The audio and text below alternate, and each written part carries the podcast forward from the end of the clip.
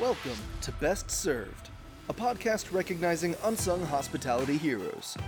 Join Chef Jensen Cummings as he chops it up with industry leaders about the humans who've impacted their lives and careers. From childhood guides to ass kicking mentors to the team members in the trenches that make it all happen. Help us celebrate these rock stars by sharing our show and nominating your own unsung hospitality heroes. Connect with us on social media at Best Served Podcast. Now, here is your host.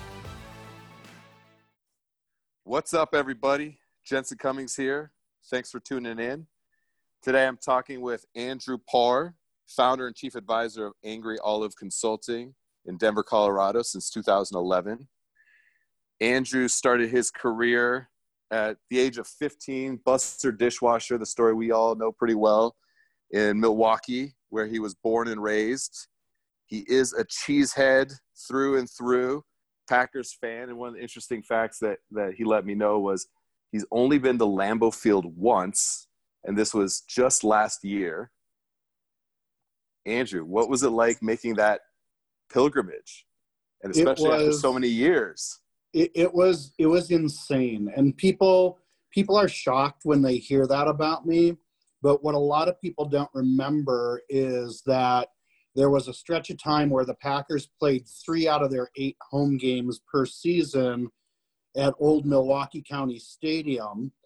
And so it wasn't as necessary to make the voyage up to Green Bay because, you know, I, I could see the Packers in my in my own backyard. But I have to tell you, uh, you know, this has to be similar to the experience of a Red Sox fan walking into that main gate of Fenway for the first time, where you walk out of the tunnel and you see the green grass and the green monster. Um, I took advantage of the opportunity to see the Packers Hall of Fame, do the stadium tour, and I was literally weepy the entire time I was walking through the stadium. It was unreal. That's beautiful. That very much reminds me of you know Rudy, where it's just like that that level of emotional response is really really great. So you did get to see the the Packers growing up. Uh, that's good to hear. And this leads right into something very interesting about you. I always am interested in what the food staples of people in the industry. What are they always noshing on at home? And you had secret stadium sauce, which I had never heard of and clearly being at Miller Park was where this this was found and, and became a part of your uh, your regular diet. Tell us about Secret Stadium sauce that now we are all going to be envious of and right? try to so, get our hands on. So, Secret Stadium sauce is not barbecue sauce, and it is not ketchup, but it is it is just Secret Stadium sauce, and it was created by Midwest Sports Service, which I believe is now just Sports Service, and it was served at County Stadium and Miller Park, and it still is. And uh, you know, uh, shameless plug, it's available on uh, Amazon if you're curious and you want to taste it.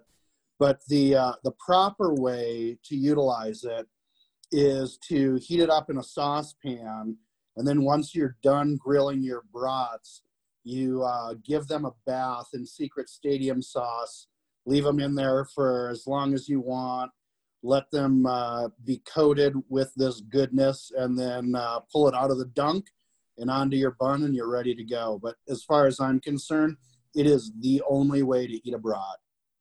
All right, we're gonna have to do this this football season because I am intrigued, and it reminds me a little bit of of how regionally there's fry sauce there's all these different versions of its barbecue sauce and ketchup. It's mayonnaise and honey mustard together. It's honey mustard and barbecue sauce. These different combinations that you see in different parts of the country.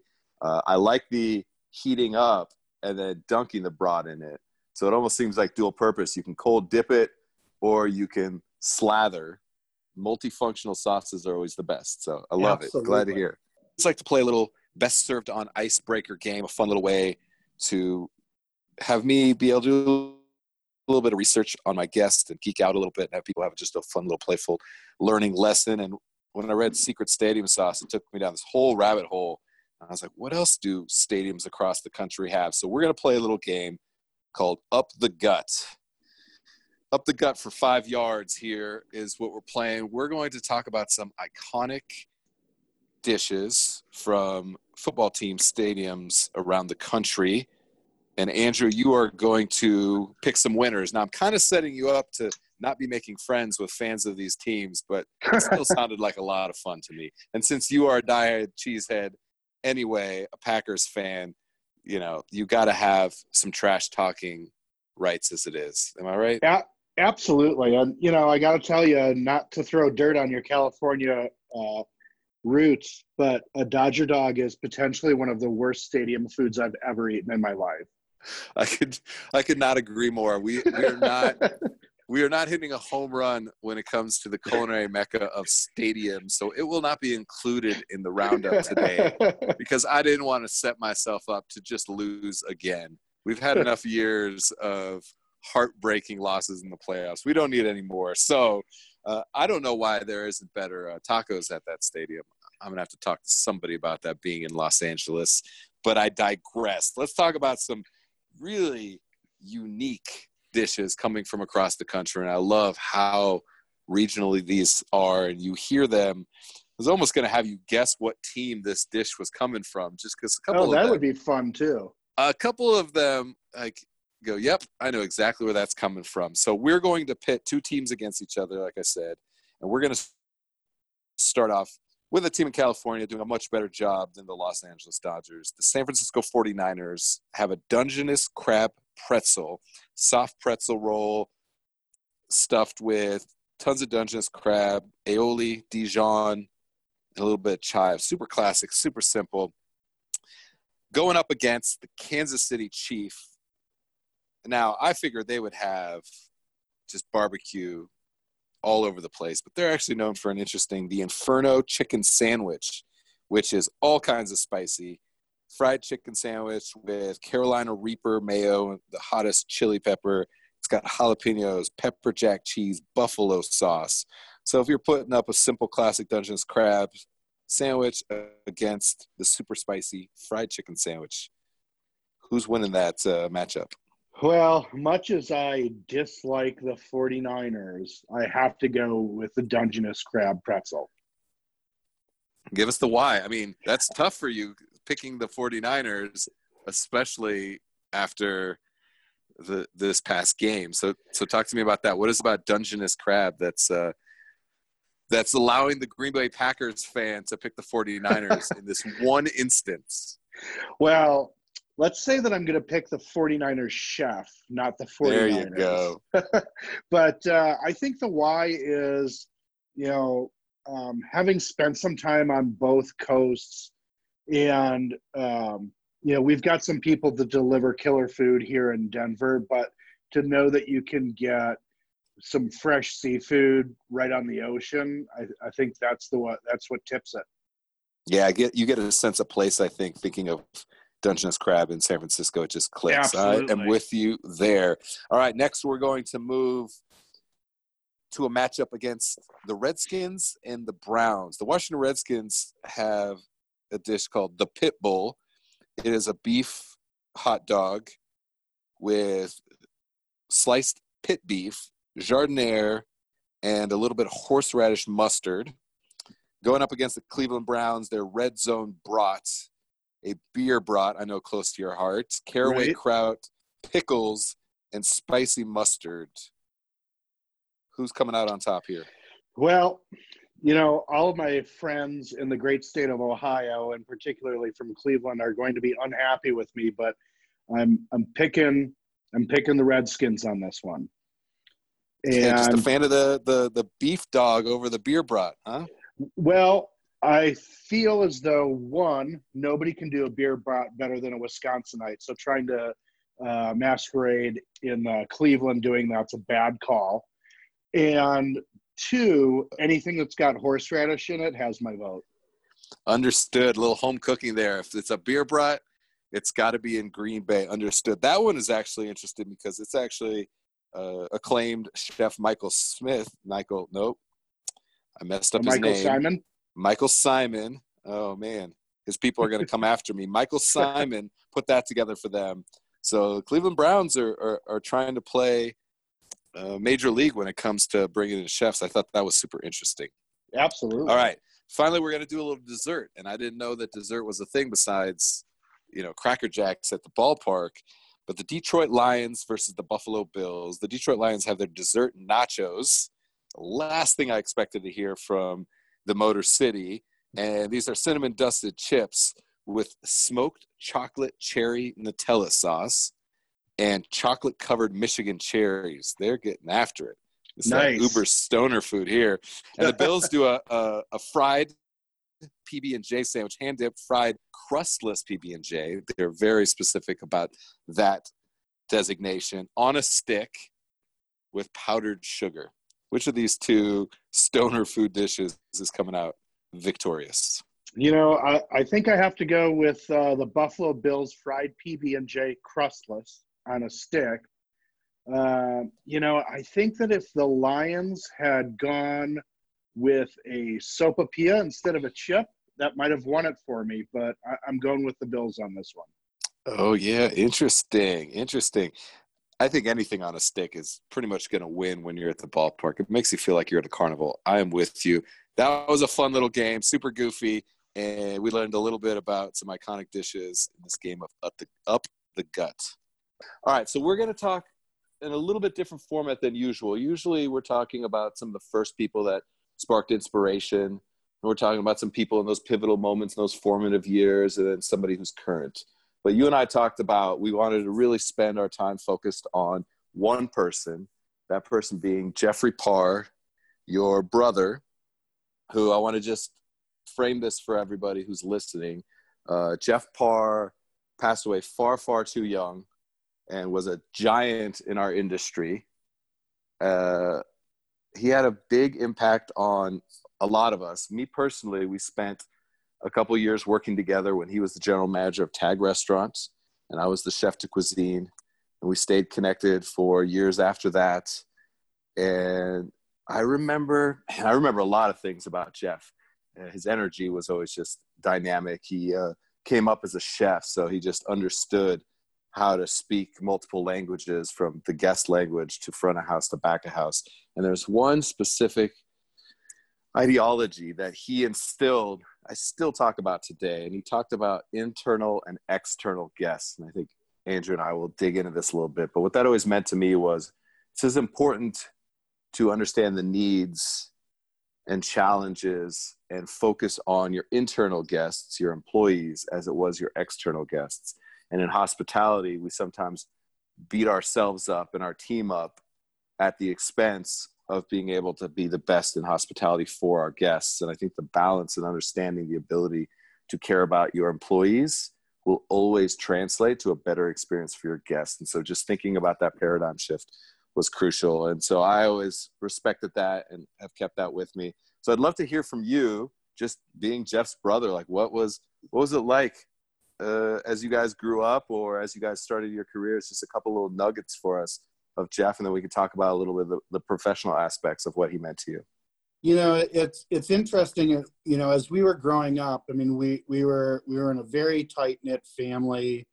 Um, my parents had met in high school, and uh, so you know the proverbial high school sweethearts get married.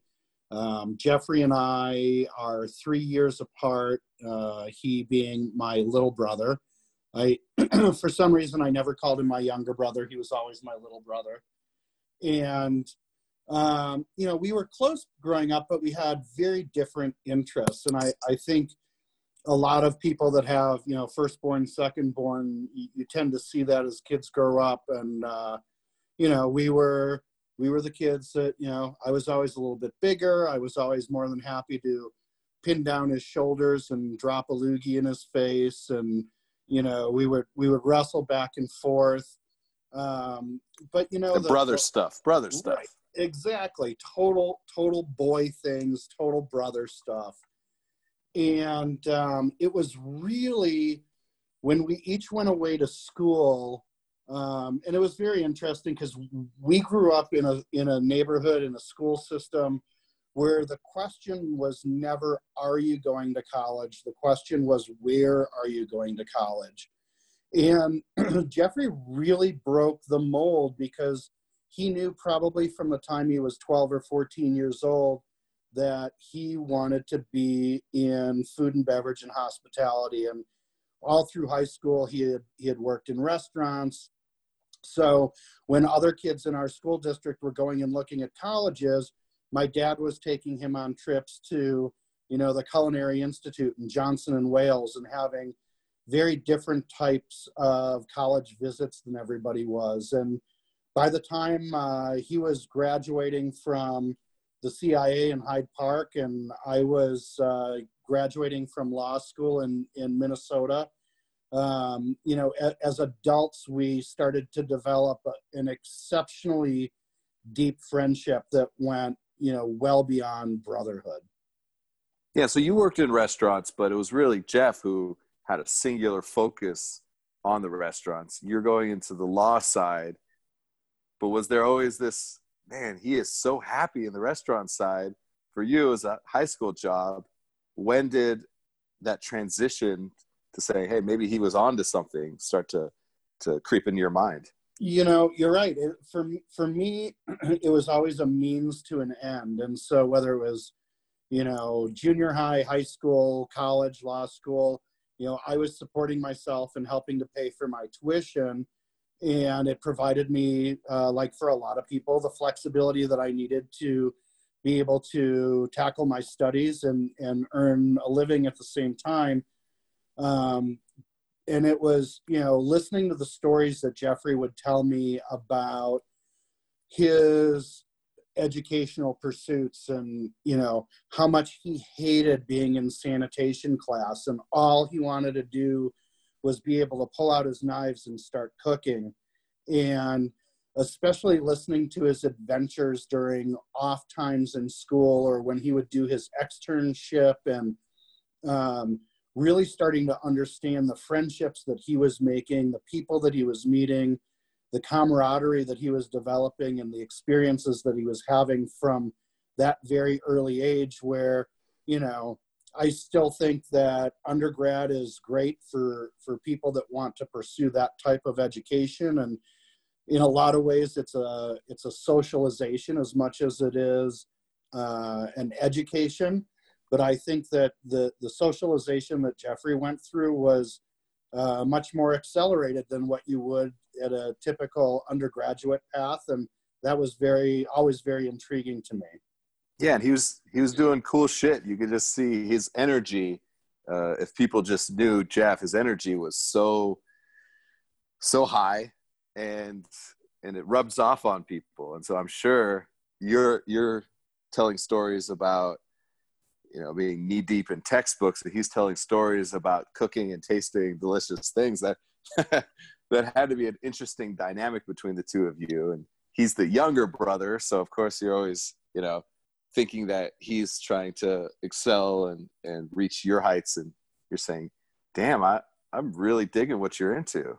Absolutely. There was you know there was definitely a time you know and, and i think everybody that that knew jeffrey knew how inclusive he was in in his life and his experiences and the day to day but there was definitely a time where i thought wow my little brother has surpassed me in his you know his pursuit of excellence or or his professional day to day and um, you know we were competitive but um, we also shared an awful lot. And so he was never that person that was like, aha, I'm three years younger and I've passed you. It was like, come along for the ride because this is great and it should be great for everybody.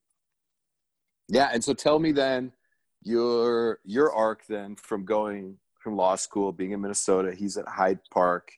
And then when did it actually come to fruition that you moved towards the hospitality industry as a career path? So I had graduated from law school and moved to Arizona because, you know, they have spring training there, and I'm just as big a baseball fan as I am a football fan. And the Brewers spring training was there, and I had one friend that I knew that had moved there who I had worked with at a restaurant in Minnesota while I was going to school. And uh, she got a job as a manager at an Applebee's franchise uh, group. And they were opening a new restaurant. I joined the new opening team as a server and as an expediter. And I had been there for a few months and I sat for the bar exam in Arizona I uh, missed passing by six points. With the bar exam, you're able to submit it for regrading. And the bar examiners were kind enough to take six more points away from me. And so uh, my district manager found out and he came up to me and he said, Hey, you know, I'm really sorry to hear that, but we think that you would be an amazing part of our management team. Have you ever considered restaurant management as a professional career? And I honestly had not at that point. I I knew that I didn't necessarily want to practice law, but I didn't know exactly where my career path was going to take me. So after a few discussions and conversations, we we structured our conversation and I went into the training program and and that was the beginning for me of of what ended up uh, you know being my ongoing professional aspiration. Love hearing that. So many uh, accidental culinary professionals, and uh, and then you get hooked. Right. The industry industry gets its claws into you. Okay, so tell me then, uh, when and where did did you and Jeff uh, overlap or path pass uh, cross paths? Let me try that again. Cross paths uh, professionally. So in '99, Jeffrey was working for Levy Restaurants on the entertainment side, and he had opened up a number of sports venues for them, and they brought him out to Denver to be the opening executive chef of the Pepsi Center. And after he had been here for a few months, he got on the phone and he called me and he said, Hey, man, you, you got to get to Denver. Denver is unbelievable. The lifestyle here is fantastic. You got to get here. So, fast forward 10 years later, I finally had the opportunity to come to Denver and I became the director of food and beverage at the Golden Hotel in Golden, Colorado, because everybody says, Where's the Golden Hotel? And um, he had been working with his consulting group on revamping the entire food and beverage program and uh, they had a challenge with leadership. And so, as he was working through the last three months of that process, I came on board as the director of food and beverage to carry forward all of the planning and uh, process that he had put into place for his client. Okay, so Denver is where it all kind of happened, and you're still here in Denver, so that definitely laid the groundwork for a big part of the future of, of your life. Now, Jeff and I then worked together, would have been then the next phase of his career. I believe he started at TAG in 2010 when we were about a year and a half, maybe two years in. And I think that's when we first met. So, what was it like then seeing his transition from a lot of maybe more corporate and large, large scale? Then he's kind of moved out of the culinary side more into front of house and operational management, and then coming to a small kind of startup uh, restaurant. So, what did that look like from your perspective?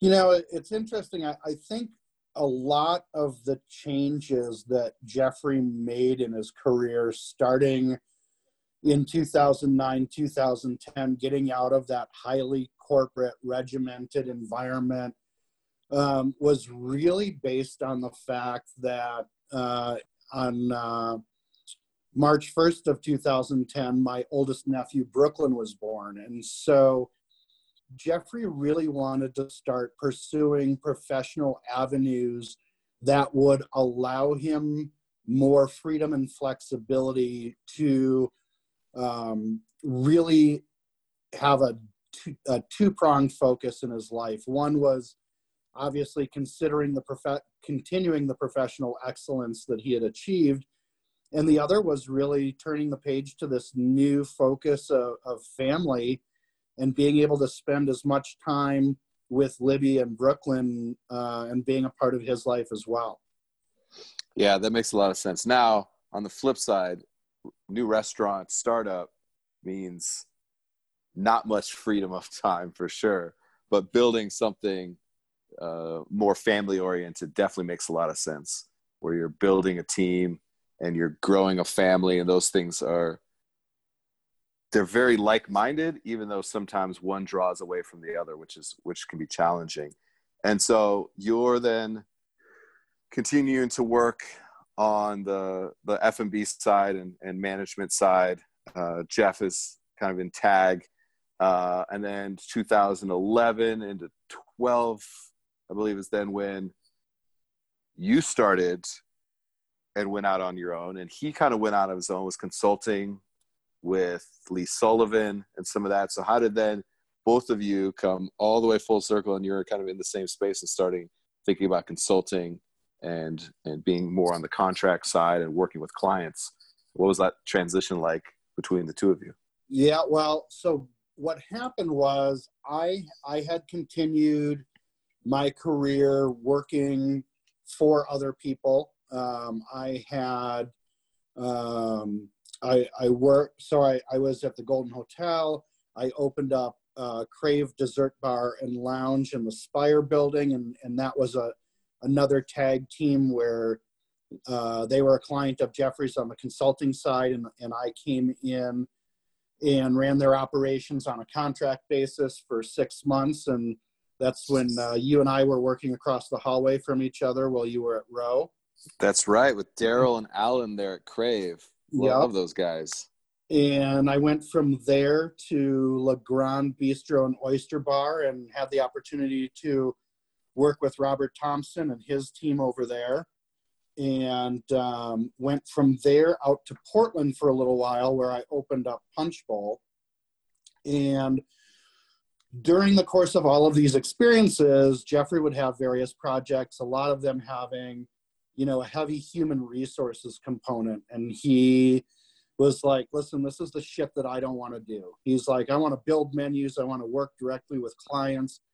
I don't want to deal with the human resources side of this. And you are extremely detail oriented and you dot the I's and you cross the T's. And, and I'd love to pull you into some of these projects. So I was able to, you know, work my full-time job and also get my feet wet on a limited consulting basis where he would pull me in on various projects. And then when I was at Punch Bowl in Portland, the uh, during December of 2013, that was uh, when Jeffrey passed away, and so I immediately came back to Denver uh, because I was obviously very close with with Libby in Brooklyn, uh, close to the point that for a number of years we actually all lived together in the same house, and so I came back and.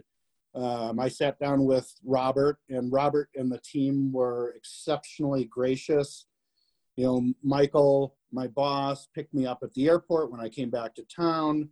Um, Le Grand was gracious enough to, to host a reception after Jeffrey's funeral and shut down for a few hours. Um, and after the smoke cleared a little bit, I sat down with Robert and he said, All right, so, you know, when do you think you're going to be ready to go back to Portland? And I said, Listen, I'm, I'm going to take uh, four weeks of vacation time because I haven't taken any vacation time uh, since we've worked together yet. And then I would like to take 30 days unpaid because uh, Ari, my second nephew, was born three weeks after Jeffrey passed, and Libby had a cesarean with Brooklyn, and so we knew that was going to be the case with Ari. And I just wanted to be around and available to be able to take care of, of the family. And so as things transpired, I, you know, I wanted to make sure that Robert had the room to move forward with succession planning for his businesses because Austin was on the horizon at that point. And uh, Alan and Daryl came to me and said, Hey, listen, we've got a, another project that we would love for you to be involved in on the consulting side. And it was really at that point that I made the decision that, uh, you know, this is, this is my time where I'm going to get out from underneath the uh, corporate operations and uh, and move forward and and really that's when Angry Olive uh, became my full time professional focus. And that's I mean that's heavy stuff. that's a, a big life upheaval, and yeah, to take care of Libby and Brooklyn, uh, jump in the family. I mean, I'm guessing there was no hesitation on your part, but just talk to me about that a little bit. Like, what's the, what's that emotional turmoil like that? That's got to be hard on the career, hard on the, the personal life, and to jump in. What was that? What was that like? It was, uh, you know, to me, like sometimes people will say to me, "Well, how did you make that decision?"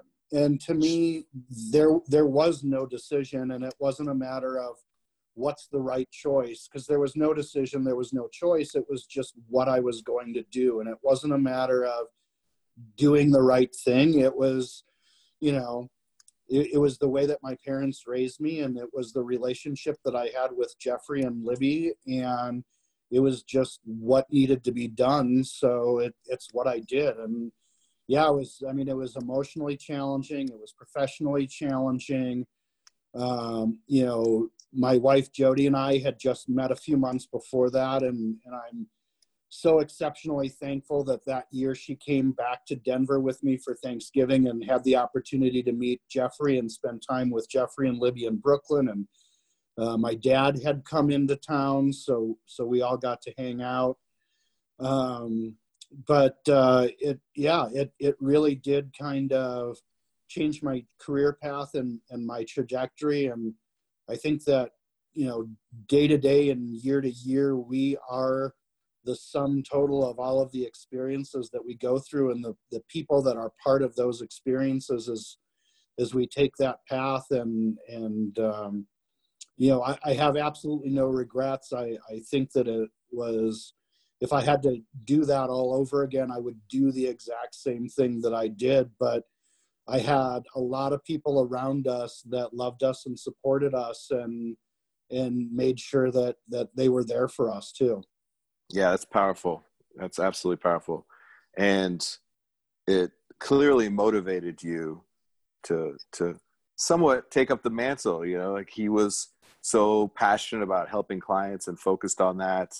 And, and you mentioned being very much more the uh, attention to detail, and now you've expanded, and you definitely, I can tell now, having uh, even crossed paths on a, a project with the voice box guys who opened here in denver and i worked with them who then you knew from portland and taking on a, new role and i could definitely feel the energy of jeff now. You kind of uh, are filling in uh, the void that that was left there and our industry needs more of that. And i'm very interested then for you how now you are carrying on jeffrey's legacy in some way as a champion for this industry. And you know what are some of the the tidbits that you're trying to to bring into the industry that you can definitely feel yourself channeling jeff yeah i think the the biggest the biggest part is we've touched on this a little bit and i'm sure we'll continue to talk about it is really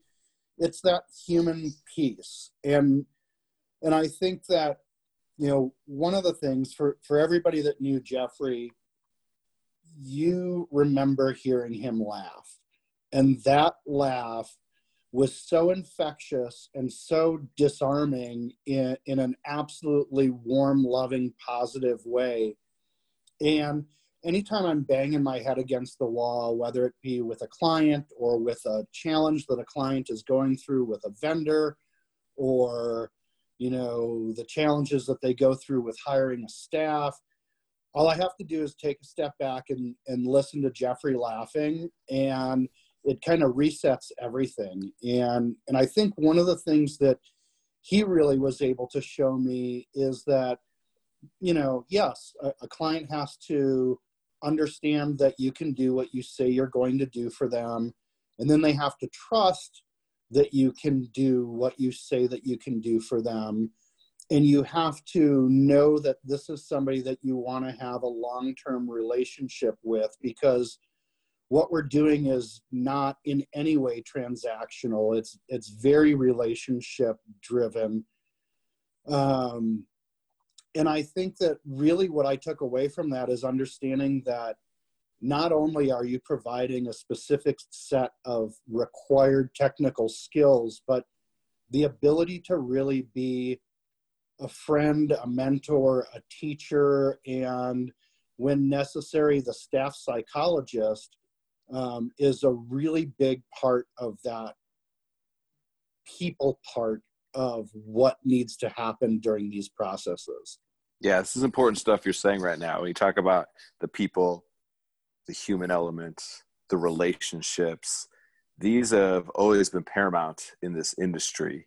And they're a little bit in upheaval and, and perhaps even turmoil right now. And I know that's a focus of your work with your clients is to really think about again circling all the way back to jeff's statement internal and external guests. And i wonder if you have a few little words of wisdom for us on on how you're trying to articulate that as you see the landscape shifting.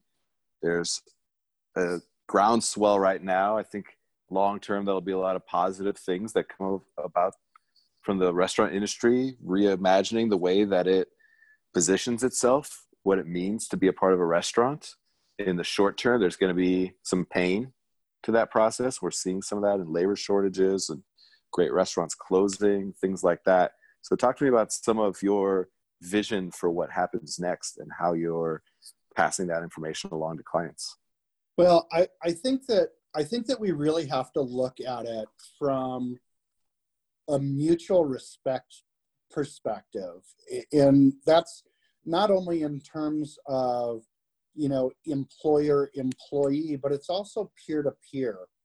And, you know, I used to talk about, you know, 80s management style, and that's, you know, broad sweeping generalization. But, you know, back in the days when chefs and kitchen managers would throw knives and pots and pans across the kitchen at servers or other line cooks or dishwashers and or you know, if if you'd be in the middle of a gnarly shift and somebody would, you know, basically be like "fuck you" to somebody else, and then the expectation is is that when you get out of the shit, you just get to walk up to somebody and be like, "Hey, man, I'm I'm sorry, it was just the middle of the shit, and you know, my bad." But what do you do to avoid that to the to begin with? Like, how how can you how can you hire a staff that's not going to tell somebody to take a long walk off of a short pier and just expect that that's going to be excused. And I think a lot of what really needs to be done is understanding why do you want to open your concept in the first place? What is your motivation? Is your motivation because you just watch Goodfellas and you think it's really cool to own a restaurant and be the center of attention? Or is it because you found something that's really driving you, some passion where, yeah, food and beverage is absolutely the vehicle to get this across. And you have to be really good at what you do. But is it because you're opening up in a community that you're really rooted in and you want to bring back together and support the people in this community? And, and I think that if you look at that and understand what you're basing everything on and, and what your passion is and getting your concept open, then you match your hiring to match your brand and match your values. And I know that, you know, some of this sounds very Stephen Covey, Seven Habits type of stuff, but I've talked to a lot of people about what I consider the basics. And the basics are something that I was taught by another mentor of mine, Mark Feely, back in the Applebee's days and there are just certain fundamental rights and wrongs. And and i think that if you understand what those are and adhere to that operationally and then you go out and you hire a team of people and you understand what motivates them. And i think one of the important things now is that you know if somebody leaves your restaurant because they can make 50 cents an hour more someplace else it's not about the 50 cents an hour more. It's about the environment that you've created and you are no longer an employer of choice if somebody is willing to leave over 50 cents an hour. The the passion um, the drive the direction that you brought to your concept originally has probably disappeared and you need to get that back to be able to maintain and respect the employee base that you've brought on board. That is that is the truth my friend that why has to be the North Star because this is such a fast-paced industry, such a a fast-paced job at every level. And if you don't have that North Star to keep you tethered, it's really, really easy to lose your way. And we see that a lot. And so I think that's valuable, valuable advice. I know that uh, Jeff would be that little cackle laugh. I don't know how else to describe it. And his whole Right. body scrunches up and he leans into you. I wish the listeners could see my face, but when you said that about his laugh, I was smiling the whole time and, and imagining it. And, uh, and I think he'd, he'd be proud of the work that you're doing. And I think it's a valuable asset to have you working out here in the industry, thinking differently. I think we need more of that. And so I want to leave us with a quote that you gave me that I think is really on point from General Norman Schwarzkopf. And it says, Leadership is a potent combination of strategy and character. But if you must be without one, be without strategy. Tell me what that means to send us off uh, to fight another shift. to me it's really simple and it's really basic and it should be the foundation of everything because strategy does and has to change all the time so if for a heartbeat you have to be without a strategy it's fine you'll find your way again but everything you do has to be with the character that you and your team bring to the table and if you're not a person of character you're not going to be successful in the long run. Absolutely. It's that, once again, that North Star.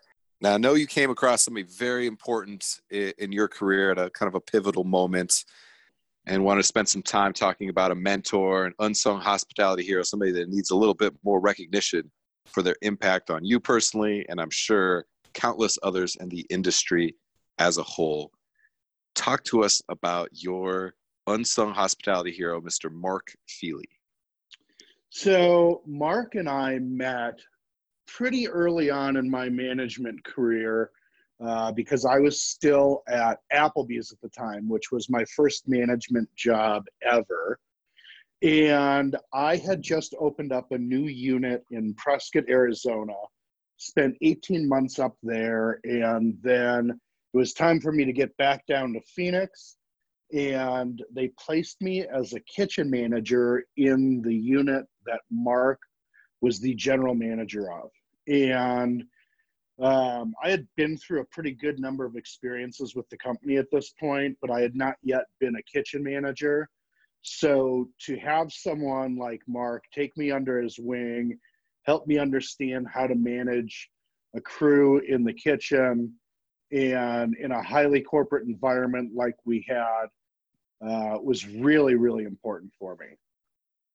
So you laid some foundation there, but then I know you crossed paths again, and that really kind of catapulted you in a, in a significant way. So talk about just a little bit about what that was, and then I really want to dig into the mentorship. It clearly is important to you, and something that you've tried to emulate. So just really quickly, where did you guys then cross paths again? And then let's talk about Mark as a as a leader, as a mentor, as a guiding figure. Sure. So uh, at one point, we had both left the company, and Mark moved to Connecticut to take a position as a regional manager with a steakhouse concept called Dakota Steak and Seafood.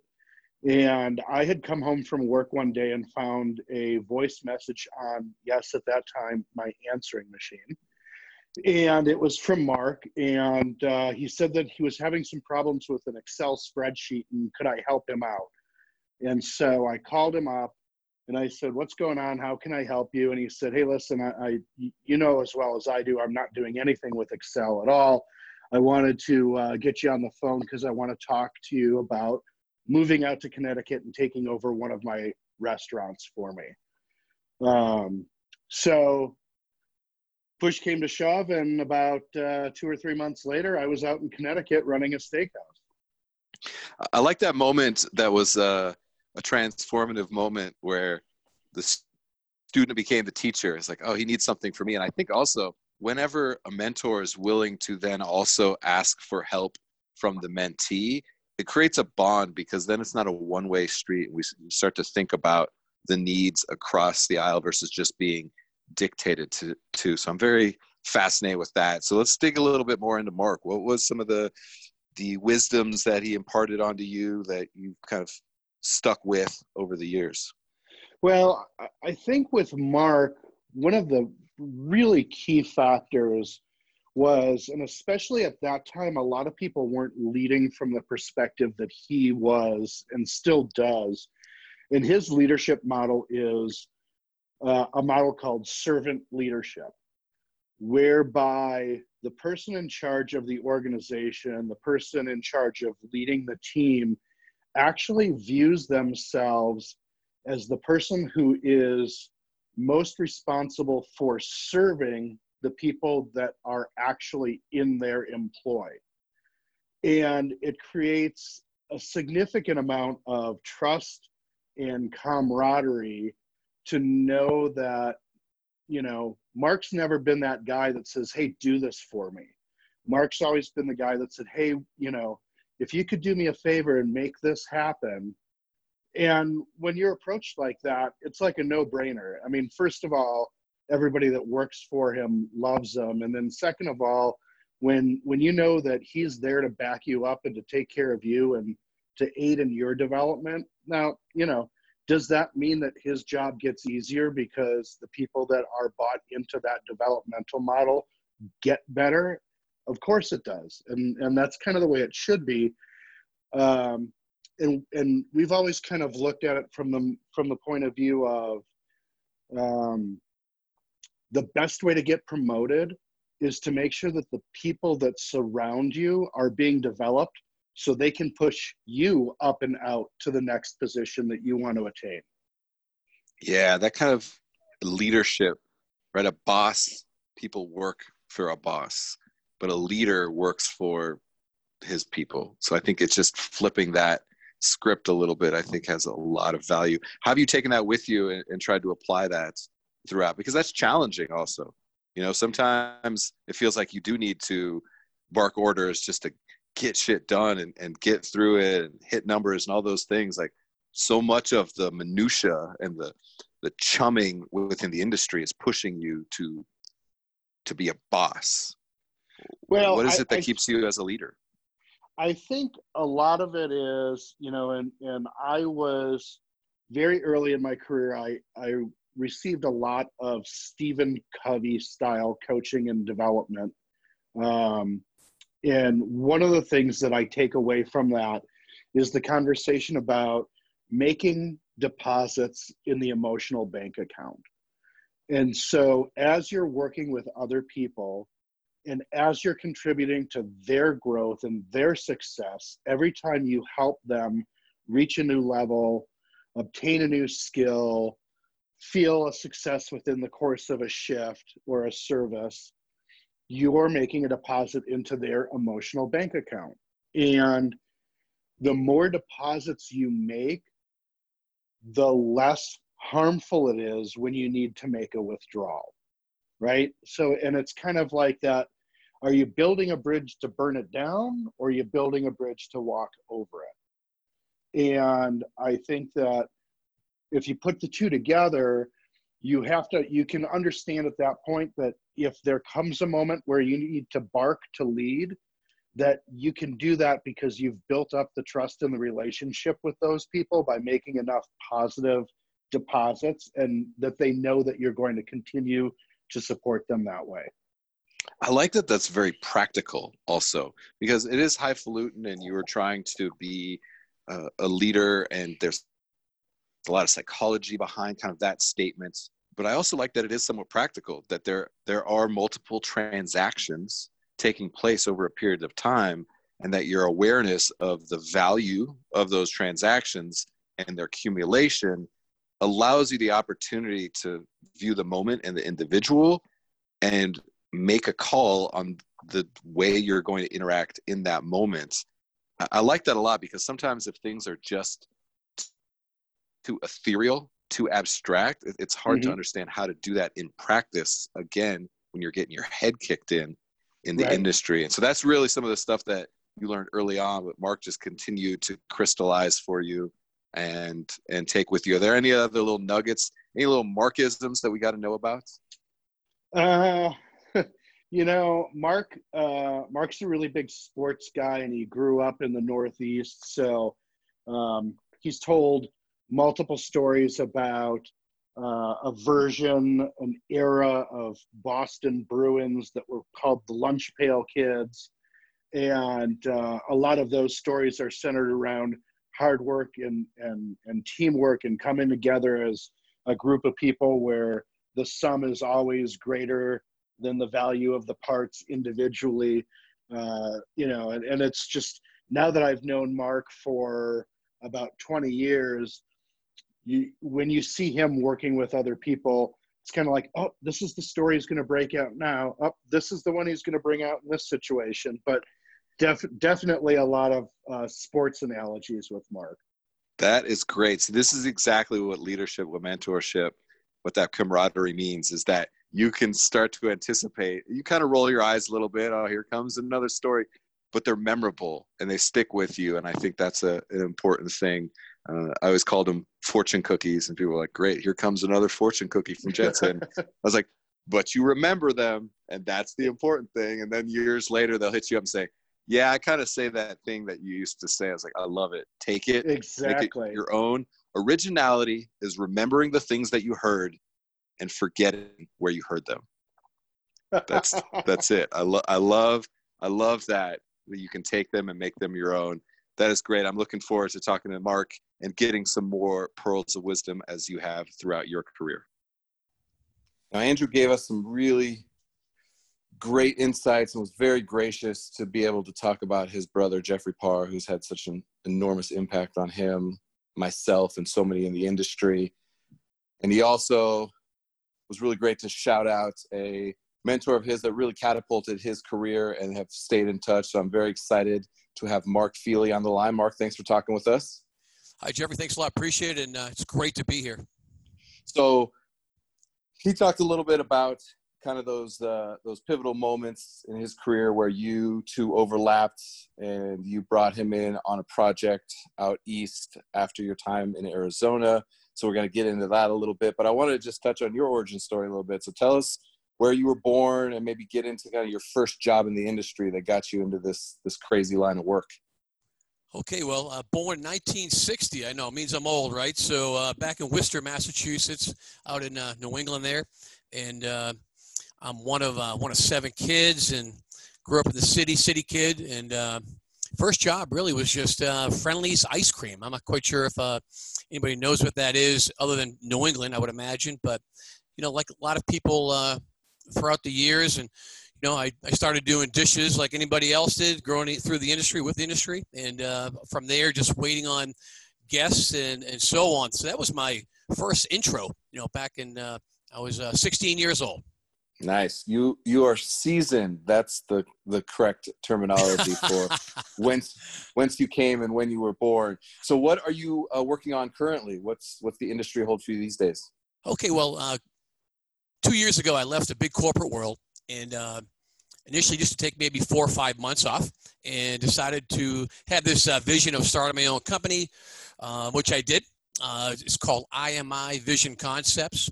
And uh, really, it's kind of the, the, biggest thing is giving back to uh, organizations and schools and from all the lessons learned and failures and successes and along the way, along for 35, 40 years. So it took me about in the meantime, it took me about eight months really to. Uh, I wanted to make it four months, four and a half months uh, before I got back into some kind of. I you're gonna laugh at this when I say part time, but I took a job with uh, Kona Kona Grill out here in uh, Arizona, and uh, the only company willing to let me work 40 hours a week or 42 hours a week. I call that part time, Jensen. That that is in the restaurant industry. That's pretty much part time, isn't it? Absolutely. I Absolutely. hear that. Well, well, let's get into some of those lessons learned and what what it really was about you and Andrew that sparked kind of in the beginning. I think the listeners are really always interested in in how those relationships begin, where those opportunities for finding mentors or becoming mentors really crystallized. So, what was that for you and Andrew in those days in Arizona, and then coming out to the East Coast? you know, back in the days uh, with with Applebee's, uh, you know, many many years ago, twenty plus years ago, um, I was in Mesa, uh, and uh, and and Drew basically uh, jumped on board with the store and uh, uh, as far as uh, part of our team, and it was it was uh, it was amazing because the fact that uh, you know building teams uh, for many years and so on and so forth, and uh, just the the initial you know listen to him speak, you know detailed, meticulous. Um, the way he talked about people, the purposes that uh, that you know why he's in the business and so on. Even with a law degree, we always get a kick out of that. I mean, with a law degree, and uh, he always made reference to that. And I said, "What the hell are you doing in this business?" And uh, and so, uh, good listener, you know. And so we had a lot of the same qualities, qualities, a lot of the same um, ideals, uh, values, and so on. Uh, like I said, well spoken. I'm extremely articulate, and one of the biggest things was he had a great work ethic. And so, you're you're a veteran in the business too, and so finding a lot of those qualities or seeing a lot of those qualities as someone on your team, um, it was it was just a uh, it was amazing. It was amazing uh, connection uh, from there. So uh, we get a chance to uh, hone our skills together, um, and then eventually after the Applebee days and working together, uh, he went off to San Diego. I shot across the country a couple times with different organizations, and just you know, sometimes we lost touch here and there in, our busy world. And uh, eventually, when I ended up in Connecticut, uh, uh, yeah, there was talk of a of a spreadsheet. The spreadsheet was, seemed like it was the catalyst for this, and he had said that you reached out to him, said that no, you're the master of these damn spreadsheets. Help me out with this, and that kind of was the the moment that there was a little bit of a connection that then eventually suck them full bore into kind of what you're doing. So talk about that because I'm I'm interested because it seemed like a uh, a student becomes the teacher moment where there was some specialty that he had that that uh, said, you know what, let's let's bring Andrew in, let's bring Drew in, and then that led to so much more.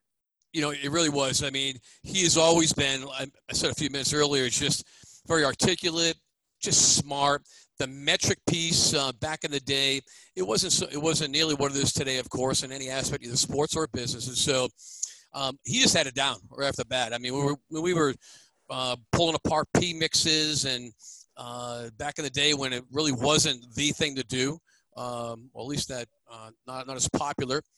And he had it down. He had all these systems and all these uh, metrics and programs, and so it was a again another no-brainer to say, hey man, listen, uh, I'm working through a couple things here with the company. I was uh, an area director in Connecticut, and uh, and I'm like, wait a second here. I know the I know the guy. I know the guy I need to bring out there, and uh, you know, because he had it all wrapped into one big package, and so uh, he's been fantastic as far as helping me with a lot of those programs. Uh, uh, his like I said, his direction with that, I was certainly the student when it came to that.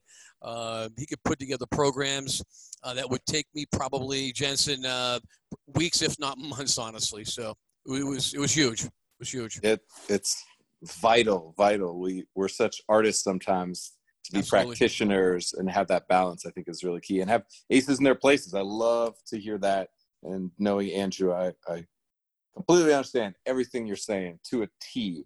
Now he mentioned to us, you know, we want we always like a couple of the isms of of mentors of of the the goofy th- sayings that they have or the ways they go about coaching or leading or teaching. And so you said you're a big sports guy, and I'd love to just have you just pontificate a little bit on some of the the thesis that you have within the industry any of the the quips and sayings that you may have and, and let's maybe rap about those for a minute because i am the same way uh, to the nth degree. So i love he- hearing a fellow like-minded wordsmith.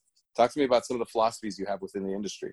Oh boy, you know, um, I've had the opportunity to work with so many great organizations and typically to turn them around throughout the country. So, answer your question, you know, I really every place that I went to, every organization I went to, I, I always had to come up with something different whether it's basic, are you fired up today? Um, uh, you know, things like that. And, and um, God, it, you put me on the spot here a little bit here because every single location was always something different. But it was, but the piece was just coming into an organization and and just understanding that culture, what you're walking into, right?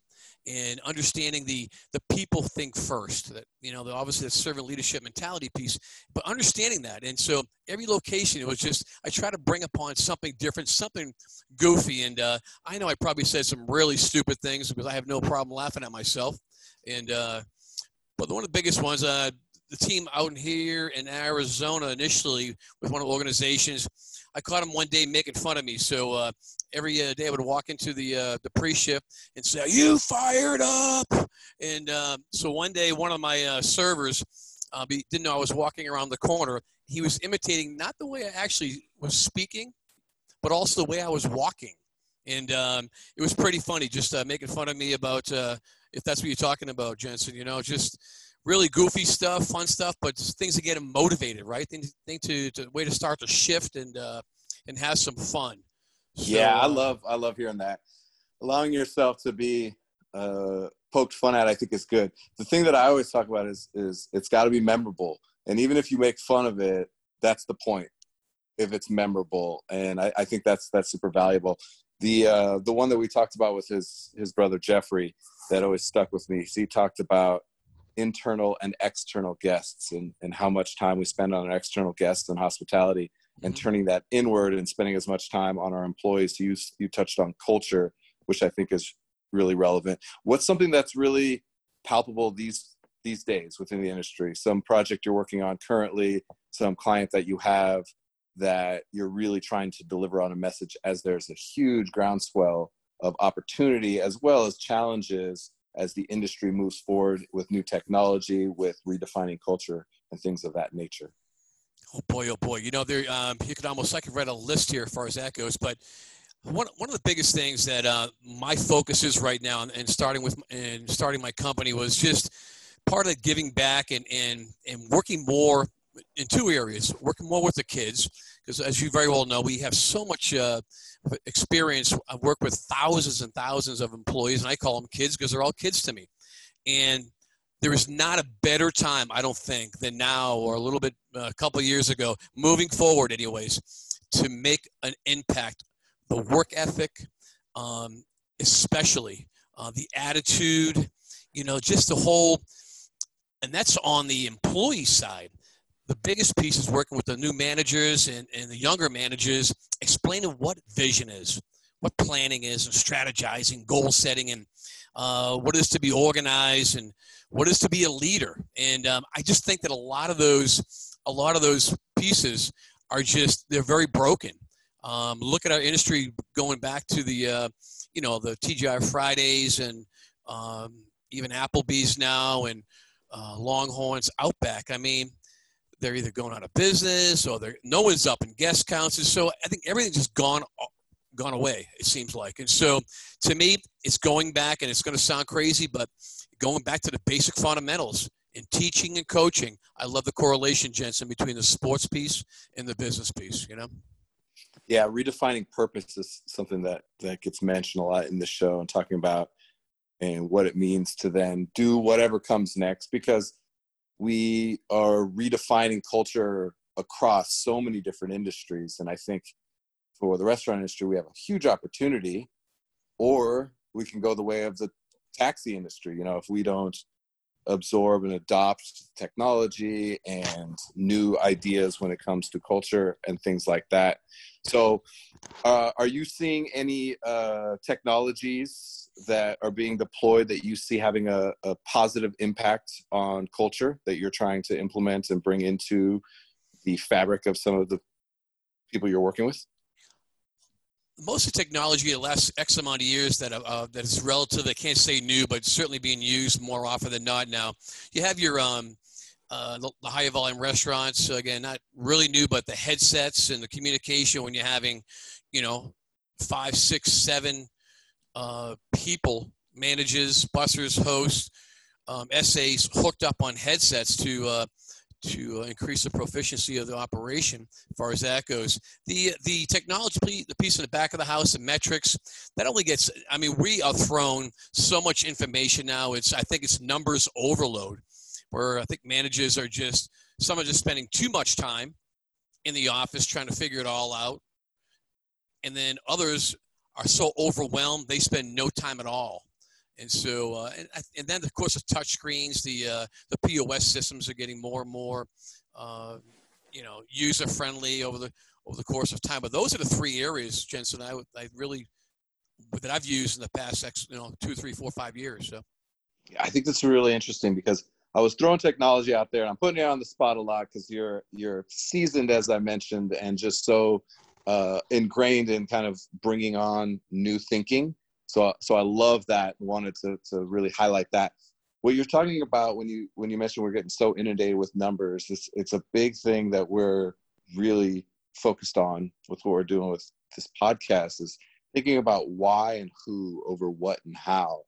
And so I'm interested in that dynamic. And I think you make a point to that. You say technology. However, if it's not about people first, then the technology is is moot. Uh, talk about that a little bit more as far as like how you're thinking about people first, even in the paradigm of technology and being an efficient operator. You know, great, great question. Um, I would say oh, more than a decade or so ago, um, that that terminology servant leadership came up, and uh, back when I was with, uh, a big organization, and um, and so what is that servant leadership piece? What is it all about? Loving your people, taking care of your people. Bottom line, still, still holding the people accountable, right? So, um, I always thought that you know when I when I went back and I can reflect uh, my uh, days with Drew too. Um, the fact that I, I thought that we always did that. I thought that there was a, an important piece, important part of, of who we were. And if we were going to be successful, you had to build your organization around your people. And so when you fast forward now to this day, um, that's where my passion is because I think that people piece has kind of um, not gone away at all, but certainly uh, it's the most important piece of anything and uh, you build your business around your people, good people, hold them accountable, as you very well know, and uh, it really it goes from there. I think the sky's the limit, right? The, the, the better team wins, not the better person, but the better team. Could not agree more. Servant leadership is is absolutely something that Drew mentioned, and I think is really really important if we just think about again ourselves as servants as stewards of hospitality both mm-hmm. for the, again those internal external guests our opportunity to win is exponential as a team bring all those pieces back together i love love hearing that uh, thank you for bringing some seasoned wisdom to the conversation i think it's really important for us to continue to evolve and part of our evolution involves being able to learn from past histories, both the failures and the successes, as you mentioned. So I think this is a really great conversation, and everyone listening, I think, can glean just little nuggets. So, Mark, really appreciate you. Keep on having vision for the industry. It's greatly appreciated. Thanks, Jess. Appreciate it. Thanks for having me on today. Thank you. Cheers. Thanks for listening to the Best Served podcast. Subscribe to our show and connect with us on social media at Best Served Podcast. Tune in next week to discover more unsung hospitality heroes.